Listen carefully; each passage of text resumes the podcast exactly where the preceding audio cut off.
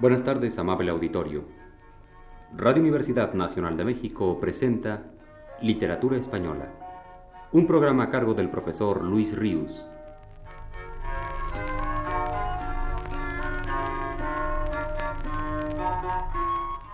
El profesor Luis Ríos nos dice en su último texto.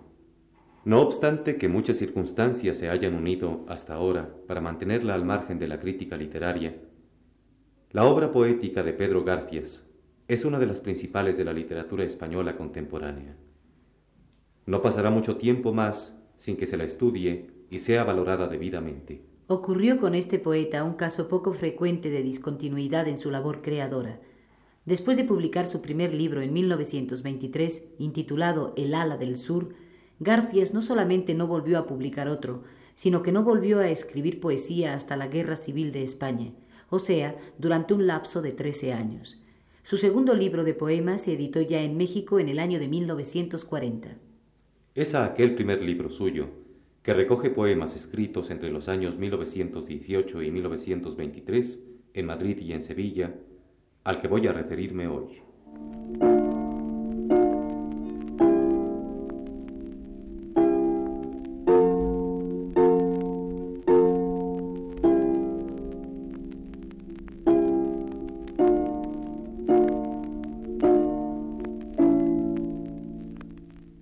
En el ala del sur se plasma rítmicamente el asombro del poeta ante la naturaleza y ante sus propios sentimientos. En cada uno de los poemas que lo componen queda registrado el descubrimiento de algún instante de la realidad circundante o interior del poeta, descubriendo que es posible en virtud de la inocencia de quien lo hace. Se trata de un asombro virginal, prístino. No es asombro ante lo inusitado, lo inesperado, sino ante lo verdadero, lo sencillo, naturalmente verdadero. Son estos poemas, en consecuencia, cantos infusos de un tono alegre, ágil, como el de las palabras de un niño que por primera vez se asoma a las cosas y las entiende.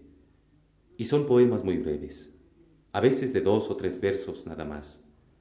Destellos de luz que el poeta percibe y lanza a un tiempo, contentándose con sólo ellos, sin necesitar anudarlos los unos a los otros para lograr una visión más amplia de la realidad. No hay, pues, ninguna racionalización de las revelaciones. Estas se dan aisladas, únicas, y se traducen en cantos espontáneos, rápidos, cuyo aspecto fragmentario es con todo tan perfecto que contienen una emoción absoluta, definitiva, cumplida. Los títulos de estos poemas dan idea ya de esa paulatina y rápida revelación de las cosas, siempre fragmentaria y siempre total. Pueblo, mansión, sol, mañana, paseo, nocturno, novia, ciudad, domingo, luz, caminante, tormenta, primavera, plenilunio, mar, ángelus, silencio, sur, crepúsculo, exaltación, amanecer. Al protagonista de ese mundo revelado, el poeta, lo entrevemos desde el primer poema con su doble aspecto de niño-hombre. Ya sea subido en lo alto de una torre para jugar al rompecabezas con todo su pueblo, vagando por el campo, etc., y al mismo tiempo expresando su contemplación con alusiones a cosas de juventud o madurez. Y sus columnas indomables tienen la gracia ágil de mi bastón. Pronto el sol llama a nuestro sueño con golpes bruscos, sol seco y fuerte como un vino.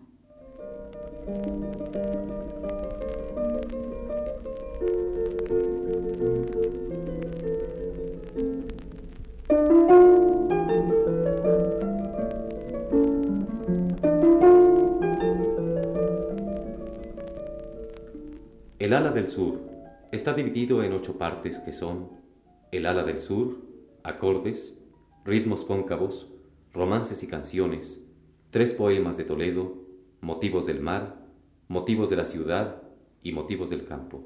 Se nota en el ala del sur, que es la primera parte del libro, una búsqueda afanosa de novedad en la expresión y más concretamente en las metáforas.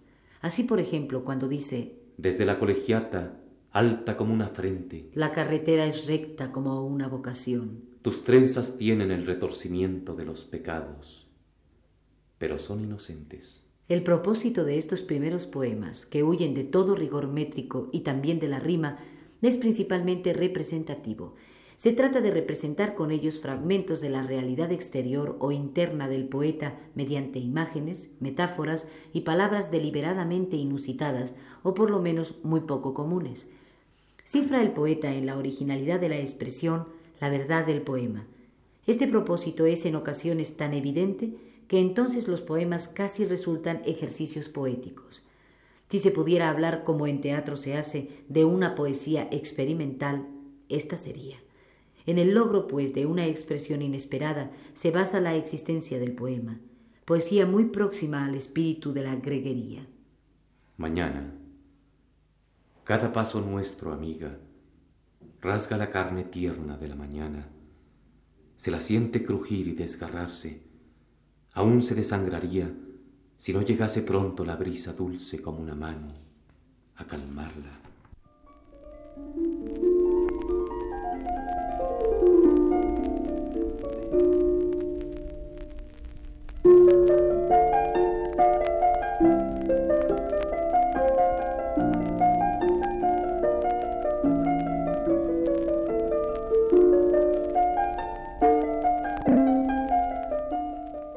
Mezclada con la influencia en abstracto de nuestra poesía clásica, por cuanto a fórmulas expresivas se refiere, y con la de la poesía popular, por cuanto al acento reiterativo y al ritmo ágil, es notable una influencia más, la de Becker. Esta podría ser una rima beckeriana excelente. De mi balcón flotante fui colgando tus besos, y ahora todas las noches repican con el viento. En efecto, la brevedad de los acordes, la naturalidad del lenguaje, la leve armonía buscada mediante la facilidad musical de la forma, rimas asonantes, metros sostenidos o delicadamente alternados, y la calidad trémula del sentimiento cantado, hacen sentir más que ninguna otra la presencia del espíritu de Becker en estos versos de Garfias. Se deshoja la brisa entre mis dedos y un murmullo de estrellas hace vibrar las cuerdas del silencio. Mi corazón canta como una esquila. Pero también hay que advertir en los acordes, sin que esto niegue las influencias mencionadas, un rasgo nervioso que en algunos poemas se siente generalmente como remate de los mismos, o bien en el poema entero. Esa expresión nerviosa se halla a veces muy cercana a la de la copla popular andaluza, como en el caso de este terceto, que parece una soleá. Pon en mi frente tu mano y halágame esta esperanza de sueño desmelenado. Es en el remate más frecuentemente donde está el plumazo nervioso, rotundo. Ni una hoguera en la noche para mis pobres sueños ateridos. Mi corazón iba de pecho en pecho, pájaro perdido.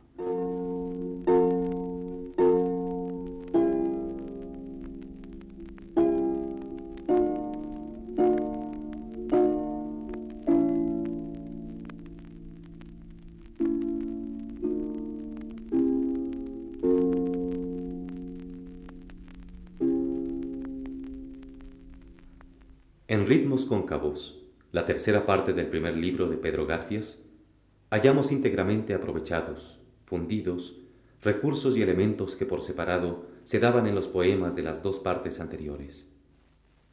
Hay en los que componen estos ritmos cóncavos mayor complejidad conceptiva y expresiva, mayor riqueza de elementos, y algunas veces toda esa riqueza y complejidad se integra, se armoniza tan bellamente, que el resultado es poéticamente perfecto. La intención representativa, la búsqueda de comparaciones y expresiones originales, ya no aisladas, sino encadenadas unas a otras, pierden la frialdad de que adolecía en el ala del sur, debido tal vez a la utilización, como en acordes, de un metro y de una rima fáciles, casi sugeridos, que dan ligazón a los versos y los impregnan de un son mantenido y debido fundamentalmente a que el tono de la palabra de Garfias ahora nace más de la vibración anímica del poeta ante lo contemplado, sentido ello en su totalidad, que de la disección previa de cada parte de ese todo.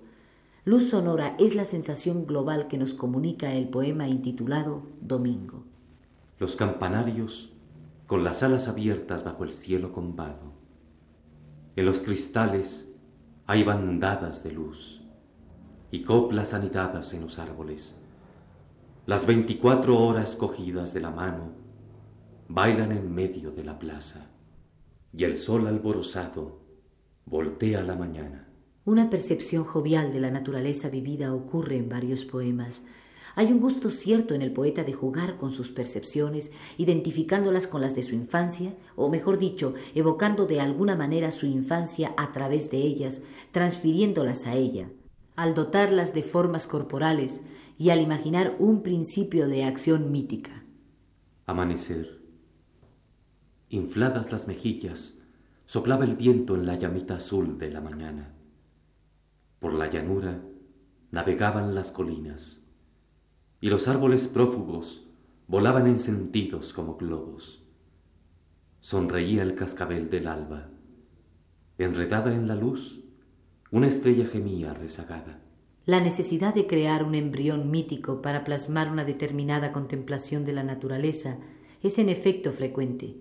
En Angelus se lee Montaña naufragada en la llanura y en el silencio hondo como el mar, con el filo de tu cresta Has guillotinado al sol. La tarde se desangra como un gladiador. Otra visión mítica se produce en el poema Caminante. Los horizontes fluían de sus ojos. Traía muros de selvas en el pecho y un haz de sueños rotos sobre sus hombros trémulos. La montaña y el mar, sus dos lebreles le saltaban al paso. La montaña asombrada y el mar encabritado.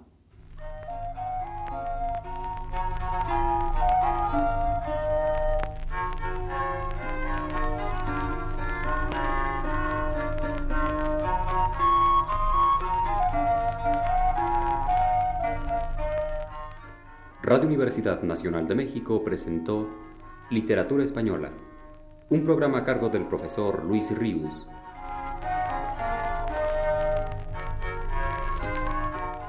En una intervención especial, escucharon ustedes las voces de Aurora Molina y Claudio Obregón. Agradecemos su atención y les invitamos para el próximo viernes a las 18 horas. Buenas tardes.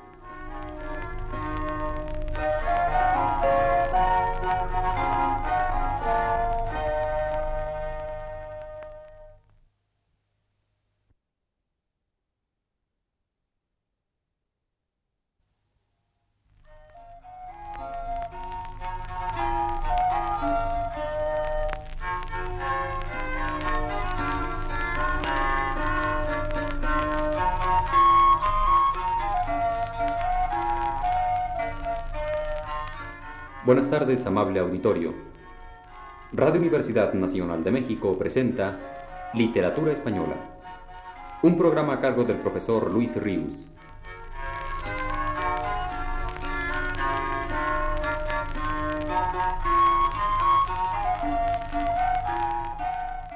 El profesor Luis Ríos nos dice en su último texto. Seguiré hoy refiriéndome al primer libro de poemas de Pedro Garfias, ese gran poeta español contemporáneo, que por azares de la fortuna aún no cuenta con la atención debida de parte de la crítica literaria, ni mexicana, ni mucho menos española.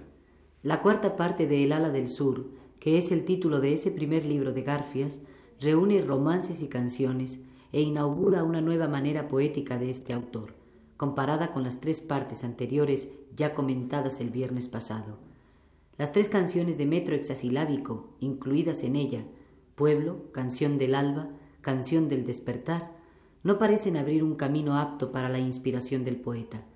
En la canción de aire ligero necesitada de una gracia muy espontánea, de un vuelo delicadísimo, han tropezado muchos grandes poetas españoles, Antonio Machado y Pedro Garfias entre ellos, contrastando su pesantez, su escasa flexibilidad con la gracilidad y el movimiento que a ese género han dado otros poetas contemporáneos, como García Lorca y Rafael Alberti principalmente. En dos romancillos septasílabos, intitulados respectivamente De la primavera y de la despedida, busca también el poeta, envolviéndola en una atmósfera vaga, melancólica, esa misma gracilidad de la canción popular, usando a manera de estribillo en cada poema dos versos de fuerte acento afectivo. A veces estos poemas parecen acercarse al espíritu de leve expresión sentimental de un Villa Espesa, y su lenguaje no es, en ocasiones, extraño al de algunos romances de Juan Ramón Jiménez. Tengo la frente henchida de trinos y de estrellas, y ha brotado hojas verdes mi voz, ardida y seca. Dice en el romancillo de la primavera. Y en una parte del romancillo de la despedida se lee. Florecerán los días como huellas rosadas bajo la gracia frágil y dulce de tu planta, y las estrellas vivas bajarán asombradas a ceñirle un collar de fuego a tu garganta. En los romances del viento, de la lluvia y de la aurora, volvemos a encontrar la visión mítica de las fuerzas y fenómenos naturales, que ya en las partes anteriores de El ala del sur habíamos tenido ocasión de comentar, la personificación de los mismos, dotados de atributos y accidentes, de historia humana. El verso octosílabo, río de la lengua castellana, como tan justamente lo llamó Juan Ramón Jiménez, despierta en Garfias un acento recio, un tono grave, una intensidad afectiva comunicada a plena voz, muy lejanos del acento, tono e intensidad forzadamente leves y ligeros de sus canciones y romancillos. Se logra en los romances una plenitud expresiva que en aquellos no existe. Sin embargo, todavía en dos de los romances, el de la lluvia y el de la aurora, esa fuerza y plenitud que al verso octosílabo le da Garfias no queda plasmada definitivamente en virtud de una concepción un poco meliflua, con dejos pastoriles del mito de la naturaleza. En el primer caso, el mito concebido es la persecución de una virgen frágil, la lluvia, por un sátiro, el viento.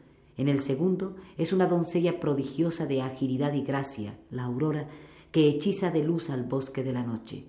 Oigamos el primero de ellos.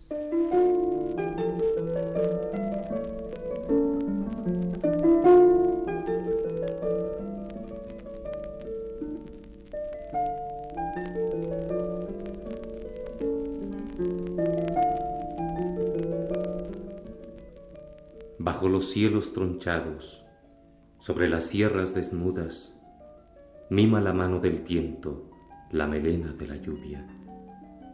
Brillan los ojos del viento, sátiro de barba aguda. La lluvia tiembla y sonríe, virgen de frágil cintura. Bajo los cielos tronchados, sobre las sierras desnudas, huye la lluvia encendida de la encendida lujuria que clava en sus carnes blandas suavidez de garras duras. Las rocas son como pechos que se abriesen por sus puntas el sol, una risa seca, entrecortada de luna.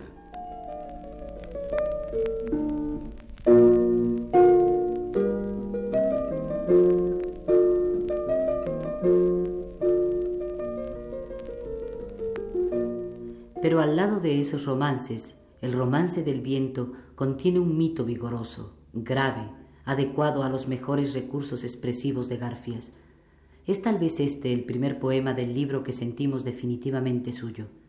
Quiero decir lo siguiente. En este romance hay algo más que cualidades y virtudes que en otros poemas anteriores también pueden encontrarse. Belleza intrínseca, construcción armoniosa, etc. En este hay, se nota, una identificación plena entre el canto, la poesía, y el fondo más constante y personal del sentimiento del poeta, tal como lo intuimos. En otras palabras, adivinamos en él, puesto que nos comunica firmemente tal sensación, una sinceridad que hasta ahora en ningún otro poema anterior habíamos percibido con tanta evidencia.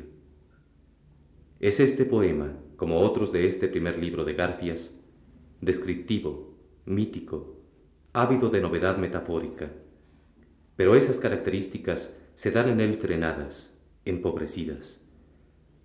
La sinceridad de la voz que canta la angustia del viento encadenado priva a la imaginación y a la voluntad de estilo de todo carácter obvio. Este es el romance del viento.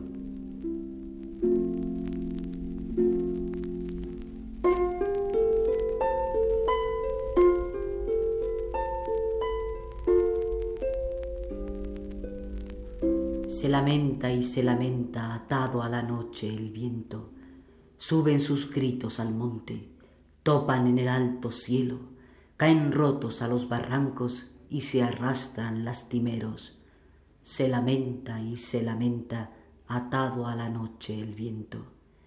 Plantó la noche viajera sus tiendas en el desierto, descargó sus poderosas pesadumbres de silencio, polvoriento de fatigas, remansó su fuga el tiempo, quedó la tierra clavada, inmóvil el universo, el viento atado a la noche, crispado puño frenético, golpea sobre la frente impasible de los cielos, se lamenta y se lamenta atado a la noche el viento.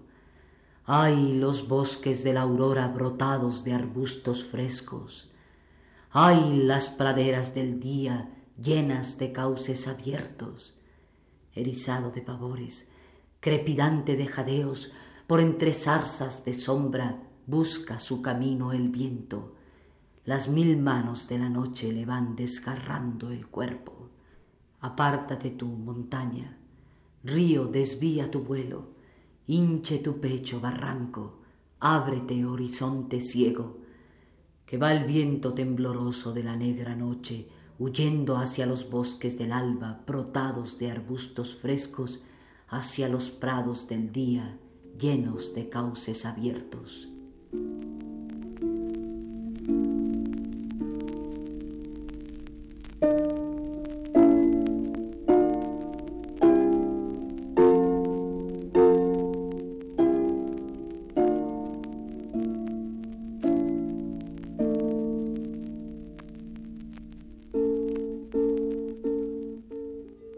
Poema más admirable de esta parte del libro de Garfias es el romance de la soledad.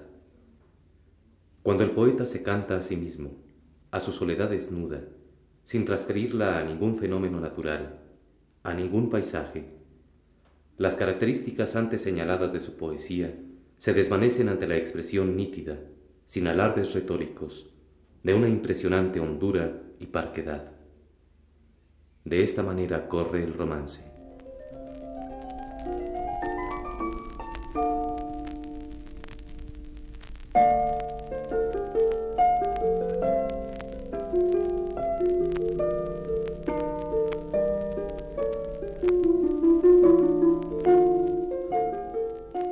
Aquí estoy sobre mis montes, pastor de mis soledades, los ojos fieros clavados como arpones en la tarde, la callada de mi verso apuntalando la tarde.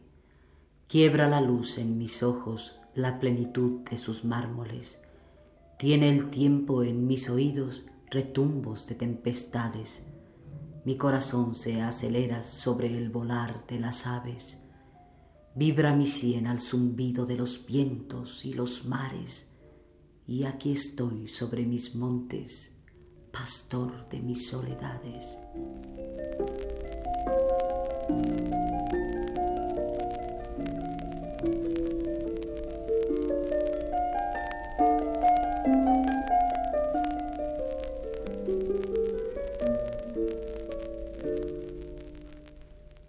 De los tres poemas de Toledo, que constituyen la quinta parte del libro El ala del sur, dos, Socodover y Venta de Aires, no alcanzan la altura lírica de otros versos de Garfias.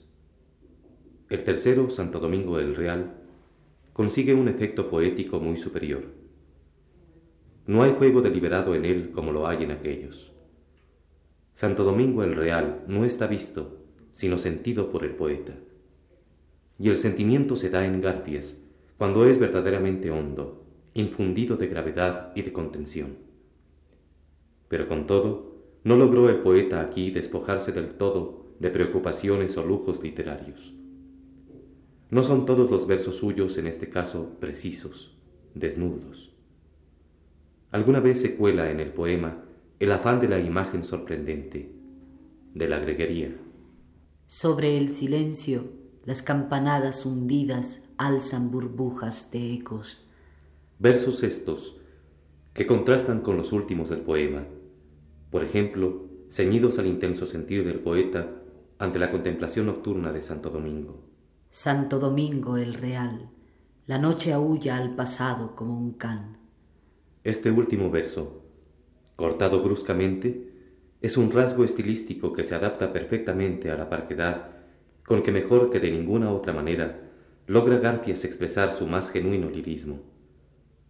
Remate idóneo a la contención expresiva que aspira a ser todo poema verdaderamente sentido por Pedro Garfias. Aquí, por primera vez en su obra, notamos con toda claridad ese rasgo estilístico, el remate cortante y cortado del poema, que ha de ser muy frecuente, ya casi definitorio, de su poesía posterior.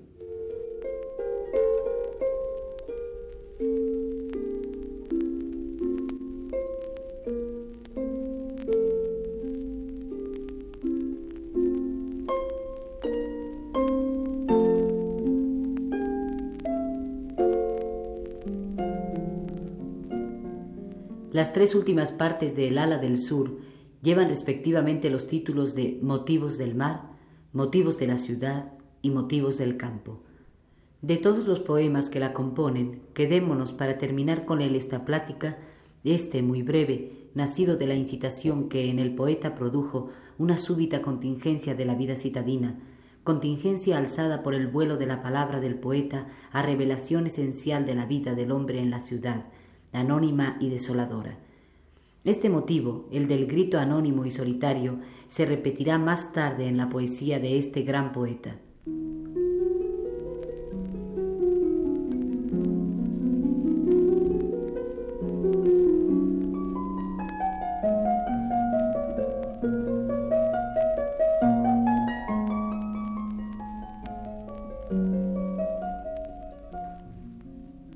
Angustia de este grito, que ha venido temblando por el aire llagado, a llamar en mi pecho con un febril anhelo. Angustia de este grito, sabe Dios de qué pecho mensajero.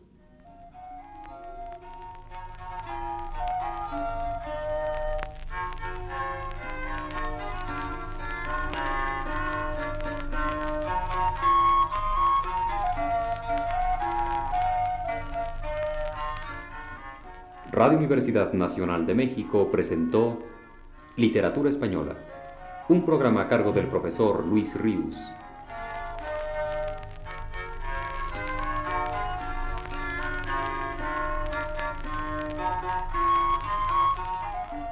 En una intervención especial, escucharon ustedes las voces de Aurora Molina y Claudio Obregón. Agradecemos su atención y les invitamos para el próximo viernes a las 18 horas. Muy buenas tardes.